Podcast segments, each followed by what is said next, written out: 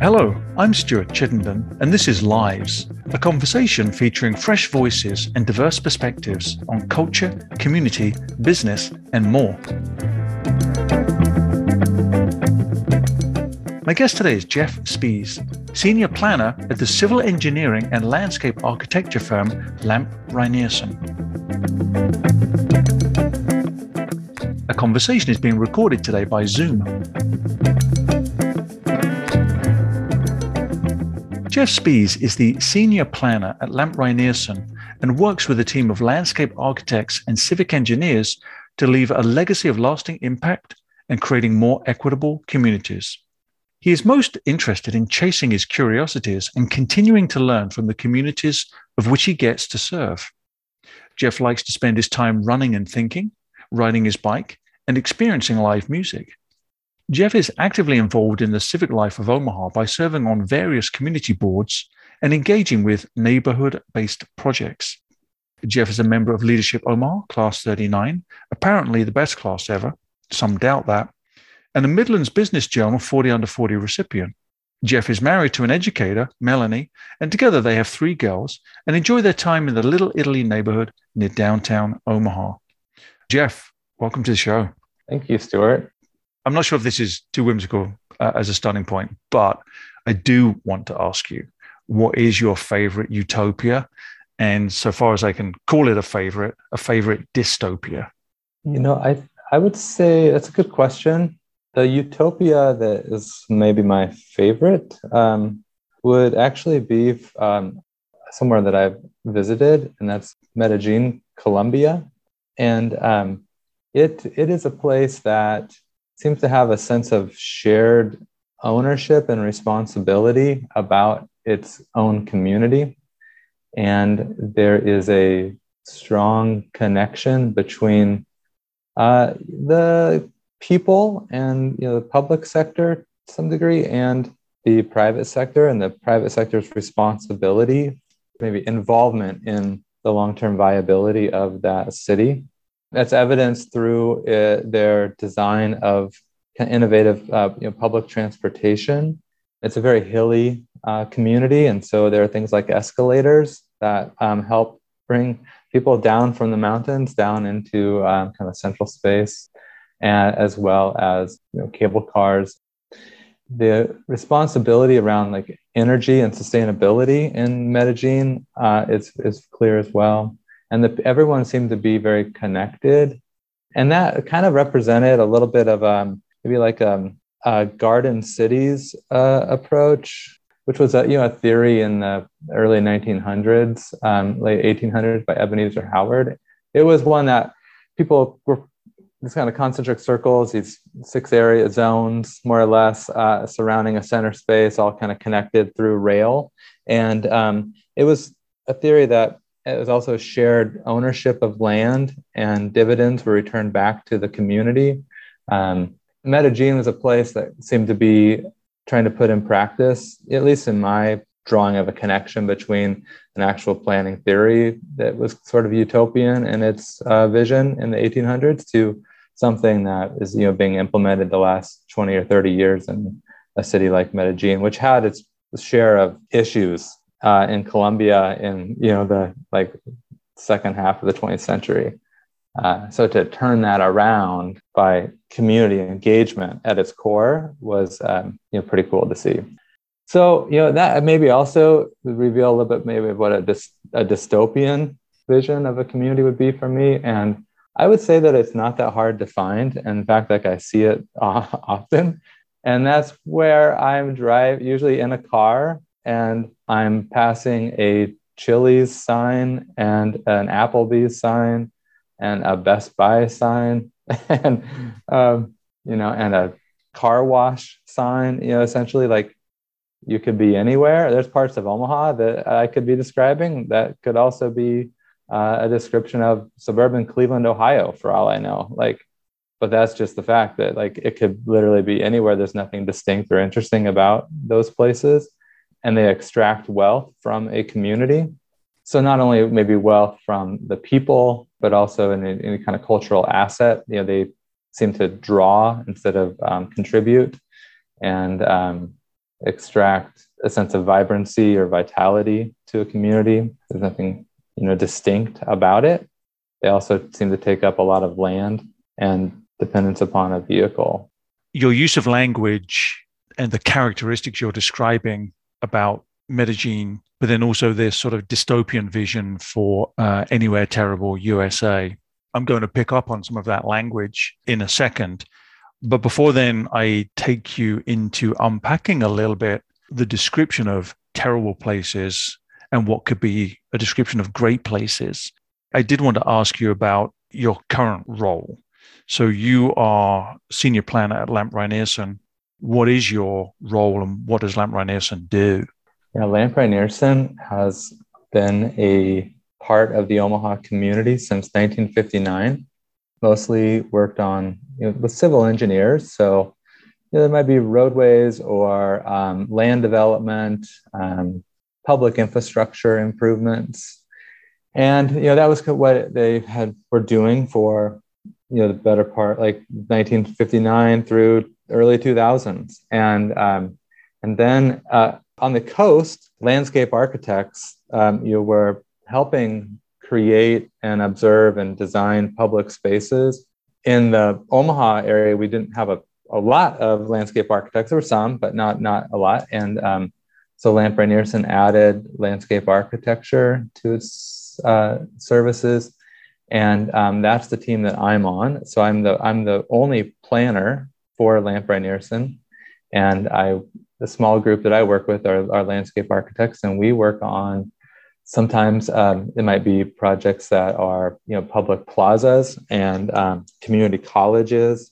helping design pedestrian oriented kind of malls within campuses, um, work on parks master plans. And so, in creating parks and open space along the riverfront, um, working on projects like Brownville, Nebraska, a small village in which 12% of the village are working artists. And we have a riverfront there that has an abandoned dredge from the Missouri River, uh, the Captain Meriwether Lewis from the 1930s, that is on this riverfront. And we're working on designing a new concept for that riverfront area. Those are the kinds of projects that I get to work on. These projects that are sometimes they might be in Omaha, like the North Omaha Trail is a project we're working on. Um, and uh, then working with the city of Bellevue and designing an, a master plan for all of their park system uh, to giant projects like the, the Henry Doorly Zoo, working at the Henry Doorly Zoo, um, to, like I said, the small village of 120 people in Brownville. But the commonality between things I get to do is really focused on people and observation and designing spaces that uh, is really um, the foundation of it is the use that you know people are displaying today and trying to build upon what is already there, the assets that are there, or how folks are using a space. So from that, I guess just people that are closest to the issue or you know the, the place, then those are the experts, and it's trying to just be a good facilitator, ask good questions to draw out why if people are using a certain space a certain way, and then connecting that knowledge locally to resources and methods of implementation.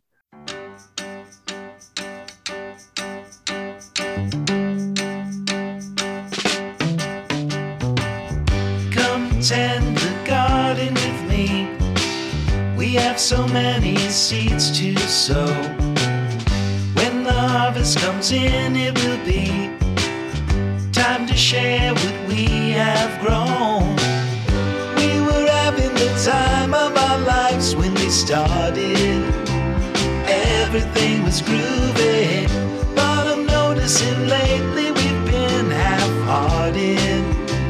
West Side Story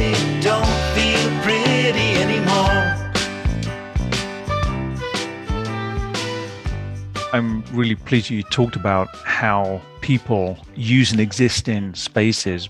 And I am curious how you go about, you know, approaching something that is a space that could be truly grand and massive like a city, but at the same time having to appreciate that it's human beings, you, know, the the users of this area. Mm. Our, our CEO is Nancy Pridal, and Nancy has a vision for Lamp Rynearson that some of this comes from the, the previous uh, president, Mike McMeekin. Uh, his concern is mostly, well, everybody's concerned about climate sustainability and environmental stewardship of resources. And that has really been passed, you know, and expanded upon with Nancy Pridal. And um, we need to be thinking about the decisions that we are able to be a part of making with community have long lasting impact, generations. So be careful before coming in with a large scale intervention. And that means taking time and building rapport and trust with the community and thinking of, through what does equity mean exactly to this community. And that scales at a intersection, you know, designing a, just a small sidewalk uh, on a, a, certain corner to thinking about how you plan and design an entire community um, with equity in mind. And that viewpoint of those that are would use this, that they need to be at the center of designing the solutions. That works again at a small scale or large scale to a certain degree. The way that I think try to think about it as much as possible is connection and access. So, how would someone feel connected to this place or be physically connected? Like, how do they get here? Um, and once they are here, what is that experience like for them? A community is made up of great distinct neighborhoods for sure. And people should have a choice on how they get to any of those places and feel welcome and included once they arrive. So, looking at the natural systems, you know, greenways and trail systems, the pedestrian is first. Most people, it's our primary mode of transport is some type of whether it's um, you know physically walking or a walker or you know a wheelchair um, getting around without the dependence upon the car is um, the most important sort of consideration to be made. So what is that human experience when they're here? What do they see and observe and experience? And how do i how do we maybe expand upon that so that i guess is how we try to do it is from the human humanistic standpoint. When you were talking earlier about medellin and also about this dystopian vision of anywhere america the kinds of descriptions and images you were conjuring for me and the language you were using was of gardens and a sense of private investment in the social sphere and the betterment of that the ability for humans to interact with the space physically meaning they could walk about and move about in that space conversely sort of these dystopian places were geared around vehicles and were indistinct and were extractive in some way, um, and not just purely financially, but did not contribute, but in fact uh, withdrew resources from a sense of community. And I'm repeating that language back in some ways because I, I want to ask the question then what is it about spaces that make them human? What is it about a space that makes it accessible and connective to humans? there is a program, uh, well, it's a small snippet on NPR periodically called Stardate. And what I really like about that is it makes me feel so small and insignificant in a way. Like this universe is expansive, and I get to be have a very small role in that. Uh, so I have a responsibility to help contribute, um, I guess, to the creation of a space that's meaningful um, that's however small it might be just like i am small in the universe so um, how do we i guess that it makes me think about that's how i think about space a little bit is um, that i can interact with a space uh, it, it's inviting because if i want contemplation i can contemplate if i want to connect with others or observe people the ability to be seen and see others is really crucial to a space. So that's, I think, what I try to um, observe how how others are seen or you know being seen um, in in a space. And that to me goes back to um, you know they feel connected whether that's at a large scale um, or a small pocket park in a space um, or a, an entry plaza into a building. Um, just that you feel both connected intimately to this space but also connected again to this larger environment like stardate like i'm i have a small role in this in a giant universe. Um, and I guess I think about space in that that way. On the graves, in the cracks of a thousand leaves, somewhere in between our past and our future, rolling over all the dividing things. Are you still listening? Want to be heard by you. Slow fall into the Indian Sea, where the cold and the hot meet,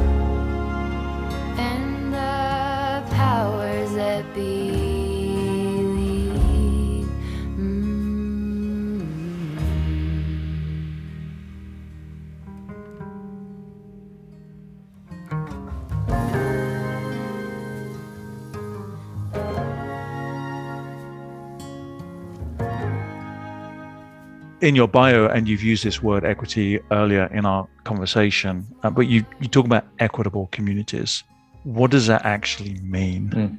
I don't know. That's just a word everybody puts on in their uh, in sentences today. Uh, I'm like kind of kidding, but not. Um, you know, it it is what it's like. Just the air now. It's just a you see it everywhere, but what does it really mean? And um, seriously, it, there's a maybe you know i think about design and, and planning is okay so there there's a a state of a place today and a desired future and there are alternatives to how we get to that future. Like kind of at its core like that's what planning is like what's our goals and objectives?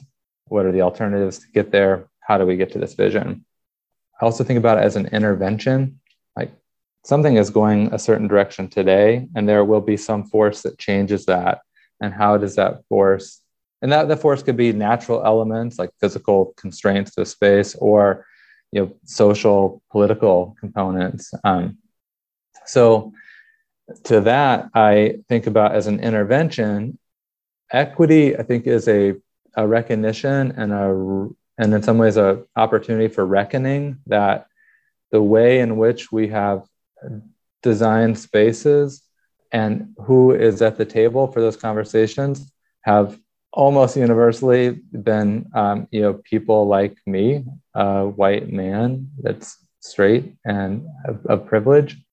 So to me the, the equity to creating an equitable community is first that acknowledgement that there have been wrongs in the past by planning and policy and decision makers and to not presume that just because I recognize that that's happened in the past and I have some language to understand it today, and I can say things like we want to create equitable communities, like that's not enough to like check the box or get me off the hook. It is holding me accountable to making certain that I have building trust and rapport and learning from other communities and um, listening and actually i don't want to use i think about power in when i think about equitable communities and who has it and how how do i give up some power um, or recognize and elevate the power that already exists there and i'm not coming in trying to extract power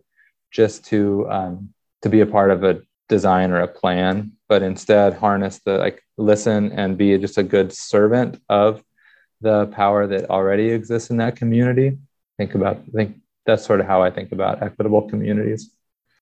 You know, at MAT, when I worked, I worked for the for MAPA for some time and the Metro Area Planning Agency, and there there was um, an article about the the development of Highway 75 in the 70s, The Omaha World Herald covered it favorably, that the community was supportive of Highway 75 being, coming in.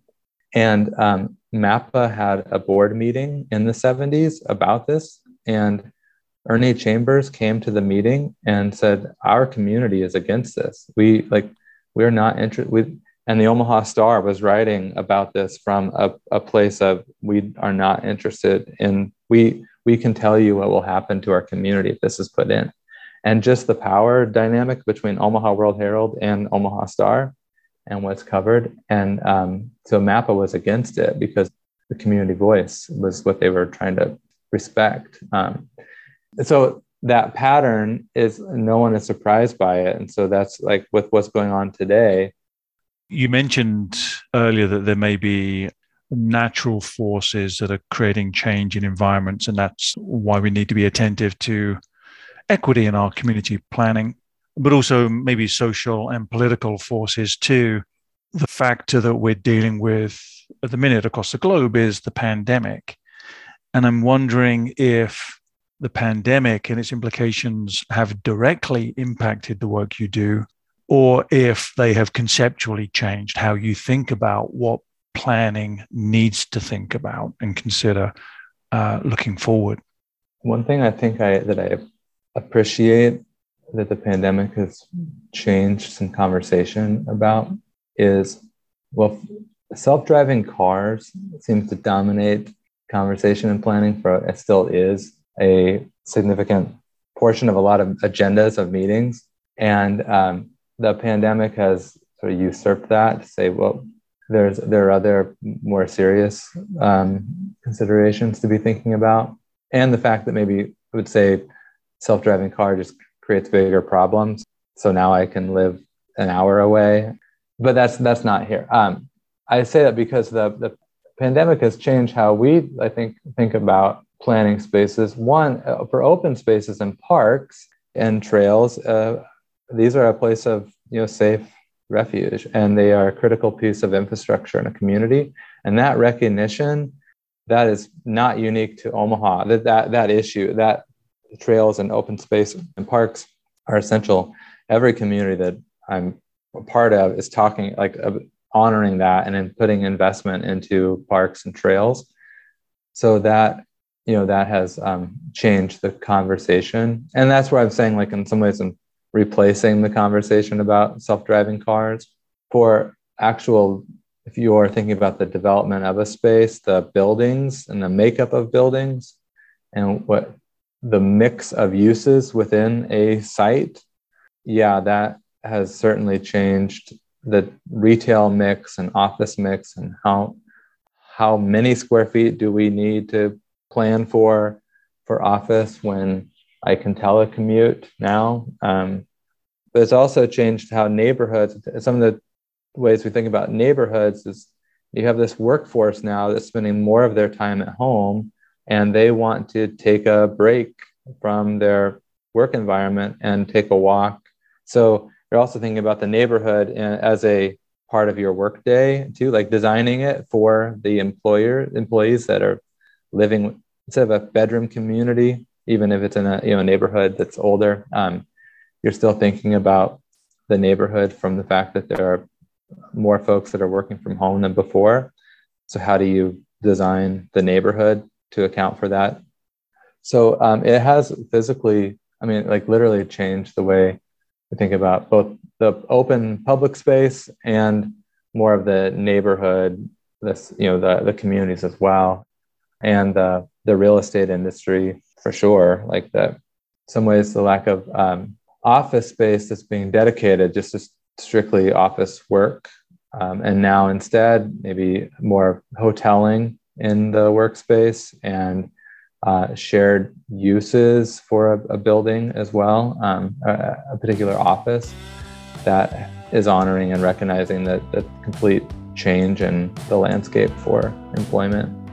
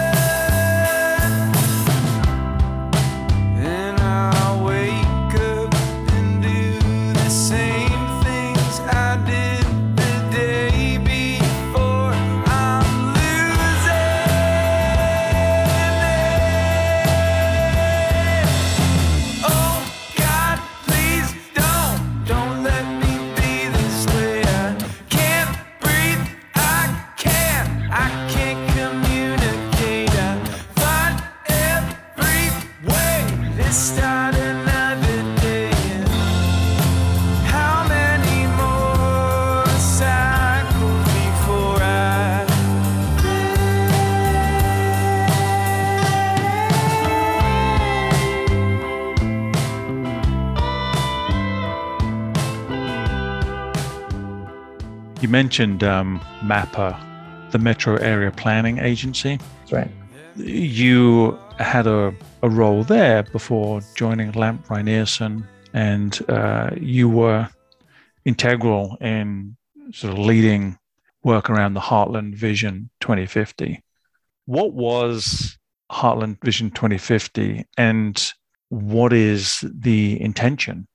Yeah, the Heartland 2050 vision was a, well, it still is. Um, you know, it was looking at this eight county, Omaha, Council Bluffs, Iowa metro area that has urban and suburban and rural community. There's enough economic and commuting interplay between the, all of those communities that so this is really a region and the region uh, needs to can thrive together if we coordinate and share uh, amongst our counties and communities our pieces of the pie for how it grows. Um, so instead of competing with one another for em- employers to come to town, you know, we just want to get some.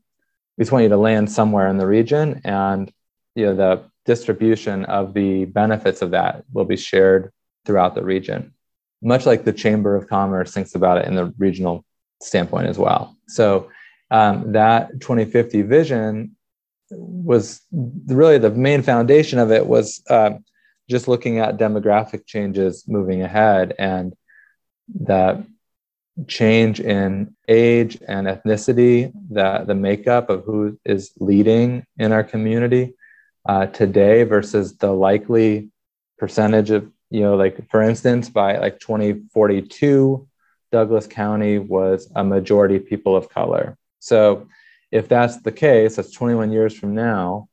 If you just looked at the annual income, the household value, I mean, the, the value of a home, percentage of people that own a home and a vehicle or have access to other modes of transportation, we have this imbalance and we need to think about changing how we allocate our resources to reflect that. So we needed a vision to do it. And so the vision really called for um, a strong kind of urban environment that um, was connected through a bike system and um, transit system that connected what was already here. And so that a more efficient use of the land, the resources we have versus growing out, we want to grow up and that kind of infill development style, while at the same time ensuring that there's uh, plenty of access for affordable housing and housing types. So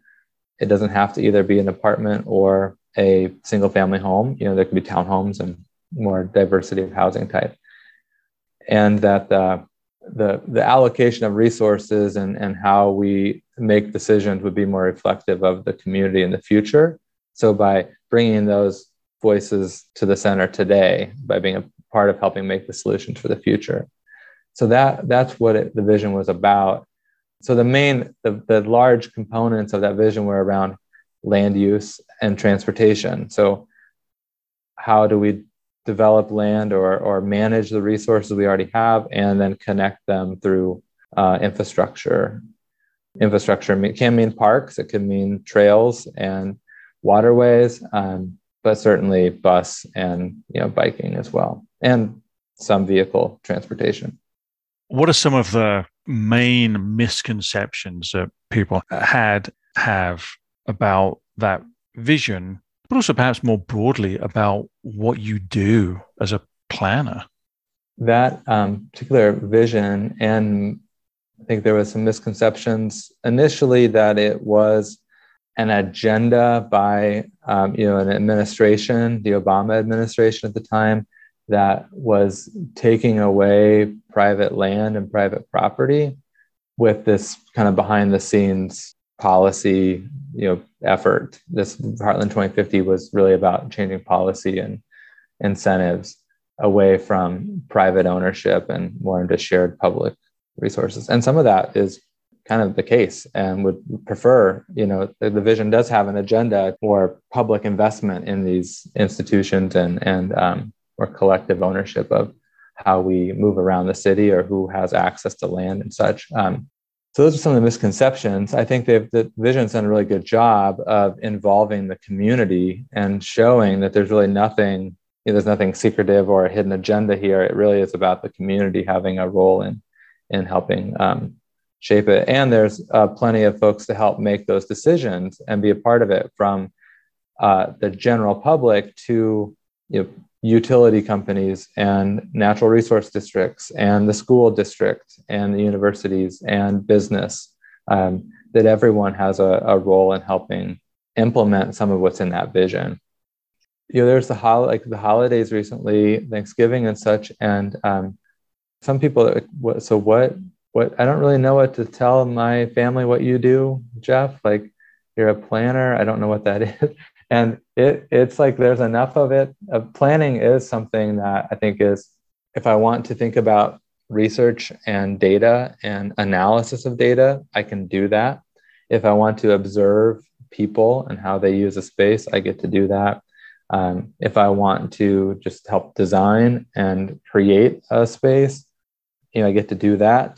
Um, i want to make maps and look at the you know how data is displayed spatially i get to do that. Like it, it it's so multidisciplinary. And the type of planning that i do you know land use and you know transportation and and uh, parks and open space is much different than an environmental planner someone that's or someone that's thinking about the water system and how we make sure that we're not contaminating environments with development so the planning is very broad i guess what i'm getting at but it's a mix of social science and you know physical science and geometry and math and anthropology and and design principles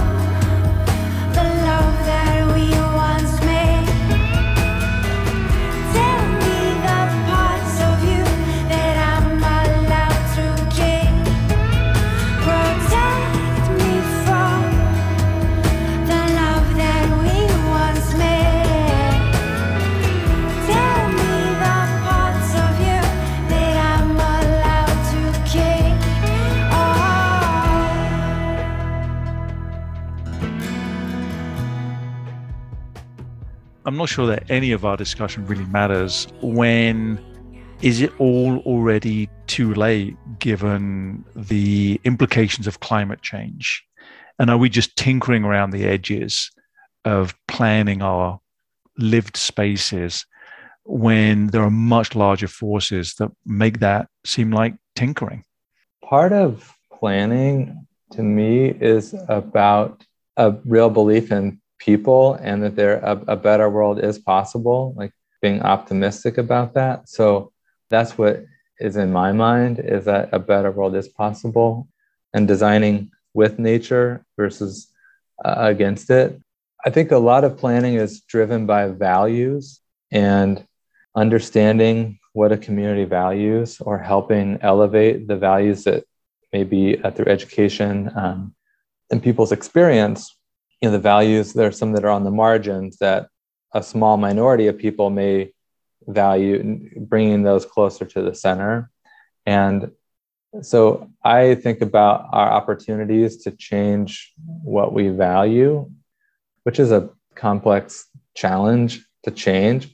But i think what we value is what attracts development and um, how we think about assets. And so valuing the natural systems that are there today and the ecosystem and such, and that these spaces of untouched, undeveloped land is an asset that we can value and we need to conserve and um, preserve as much as possible. And if we change that assumption that land is only there to be extracted for financial gain, a short term gain, and instead value and see our role as being a, a good steward of the land, it's not ours. The thing about planning is it, it can be long term. We can think about things in 20, 30 year increments, not next quarter. So we have to think about the long term consequences of our actions. And so planning often has um, sort of had this role of like, hey, we told you this in the 70s and no one listened. So will you listen to us in the 2020s? I hope so, but not, with you know, I'm not so certain that people will because they are motivated by next quarter's results um, and next the next election. But all that to say, I really don't think it's too late. Um, our, my our daughter is 10 years old, and she and her friends started this little group called She, stand supporting healthy environments, and they just decided that they were going to, you know, starting with like a trash cleanup, they were going to be concerned about the environment. And uh, one of their friends moved to uh, North Carolina, and this they meet over Zoom today and they still do this sustainability thing. You know, they're kind of playing around, but they kind of, to them, it's just an assumption that we need to care about this and it's just how they operate. And I don't think they're unique. A lot of young people that they've only lived in a world that is in kind of crisis and with the climate. So that's what gives me hope is the young people and that those young people aren't just seen as citizens that of the future and you know like but that they actually have pretty good ideas today and if we have a reverence for young people and you know take their ideas seriously and try to do our best to implement because we need to be good need to be responsible with what we have today because they will be responsible for it in 20 years from now that's probably what gives me hope is the young people that care about and that's not a novel idea but i'm certainly inspired and encouraged by that. It makes me want to ask you, though, to go back and maybe even think about your own childhood and what was it in your life that made you appreciate the way we occupy spaces and, and maybe the way spaces influence us that motivated you, that gave you the ambition to be invested in this kind of planning? When I was young, um, we we lived next to my grandparents, and my my grandmother didn't drive, and so she kind of watched me during the day, and we would walk everywhere. She worked for um, some kind of at a senior center, and she seemed to know everyone in the community. So I would I was just tagging along, but I you know I recognized that I was observing her connection to the place and because she i mean she had to walk to get everywhere so um, that meant her world was pretty small in a sense um, lived in a central nebraska in a grand island a small town. Um, so i like i think about my world as a child as kind of within like a one mile circle. And i you know can think about the the parks across the street and the parks that would play on on our way to you know where she would run errands and um, the neighbors and that sense of connection to a place that she had clearly and that I was able to be a part of. And so that has motivated the way I think about space is these opportunities for if you want to connect with the natural world you can do that where you can feel that sense of wonder and smallness like you know stardate does for you um, or you like literally want to connect with people like you you have those opportunities to see others at you know at eye level and at a very slow pace like you know within three miles an hour if that you know that's kind of traditional walking like you know pace um, that you can do that and have those chance for interaction and it an acknowledgement of another person uh, that is also in this space and we're in it in a very like kind of romantic way like we are in it together. And i have to physically like literally see you face to face maybe from across the street or we run into each other and even just greet each other. Um, that as much as we can create those opportunities that's what i want to be a part of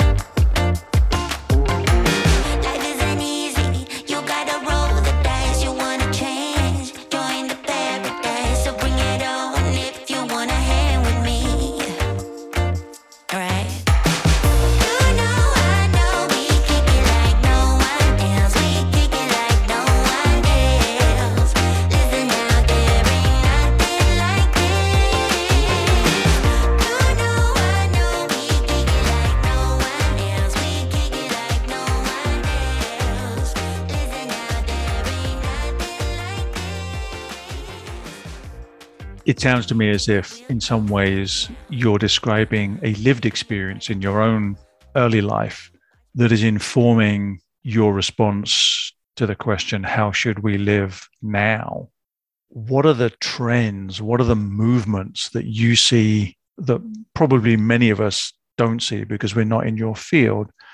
But what is happening now that is going to shape the future of how we live in our spaces? So the you know the longevity of people the baby boomer generation that will live longer and occupy a greater percentage of the overall you know, population by like kind of 20 year age cohorts if you, you broke it down um, in those uh, sections. And that means the way like we think about the habitable spaces. Can they live here in this house until they you know die? Can they move about and have mobility within the house within their block within the neighborhood? You know so i think about that the housing situation from being concerned about the aging population. So that means the the ability to have spaces that uh, and services that a day-to-day kind of your, your day-to-day needs can be met by transit or walking because at some point you're going to lose your ability to operate that vehicle and it's not safe to do that um, so that's the thing I think about. It's on the edge right now of you know people are some people are talking about AARP and others and I have certainly been talking about for a long time, but it's it's now becoming much more of a emerging topic that the general public I don't think about it as much, but it is something that is being seriously considered.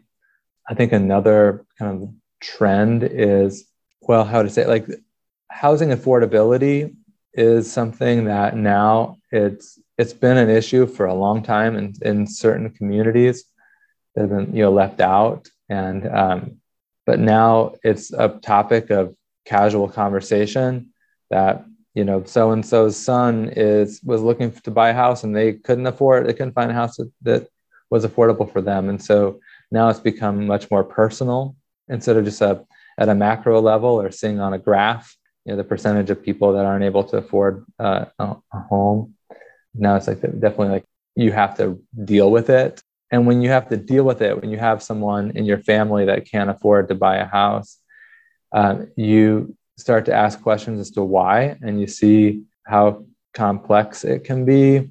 But it's complex because we have this assumption that land has only a monetary value that is worth more in some places versus other places and that's where I think it goes back to changing the way we value and attribute financial value to a natural thing of land because that people say the land cost is just too high.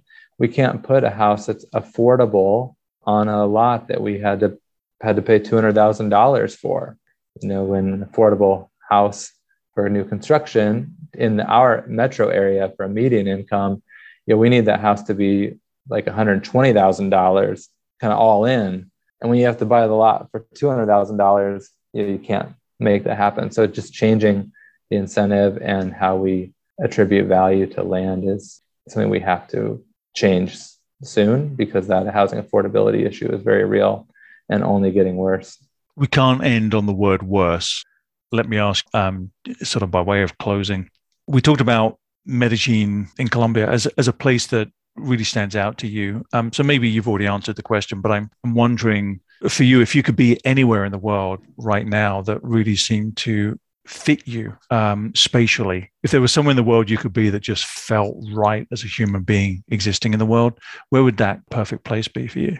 Honestly, Omaha, like here. Um, I think because of the sense of rootedness that I have in this place and the relationships that make it. There are so many other places that have more effective public transit. You can get around by bike, you can walk to great neighborhoods. I'm lucky that I live in a neighborhood that is within walking distance of a number of services I need or to downtown. Um, and not everybody has that but it doesn't matter. Uh, I mean, that matters, but it's the relationships and friends that I have and the sense that there are good people that are trying to solve these complex issues in Omaha every day that I feel a sense of um, I feel a sense of connection and responsibility to help be a part of that as well. And if I move somewhere else, while I would get these, like I said, maybe uh, mountains or you know great uh, water features or whatnot. But um, we have the, our best resources are each other, and that's what makes a space unique. And uh, so that's what I have, and that's why I would not move away to anywhere else.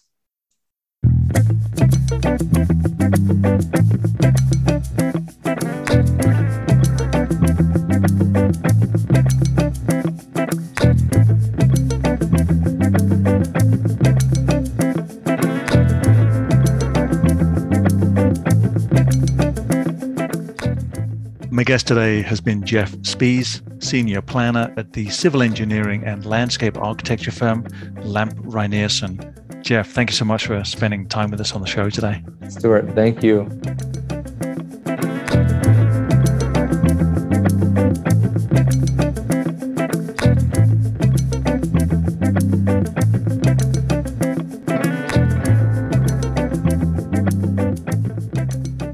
That's the end of this week's show. You can listen again to this show and others by subscribing to the podcast at livesradioshow.com and find us on social media at Lives Radio Show. The music playing you in and playing you out each week was created specially for the show by Andrew Bailey. I'm your host, Stuart Chittenden, and this is Lives Radio Show and Podcast. Join me next week for fresh voices and diverse perspectives on culture, community, and more. Thank you.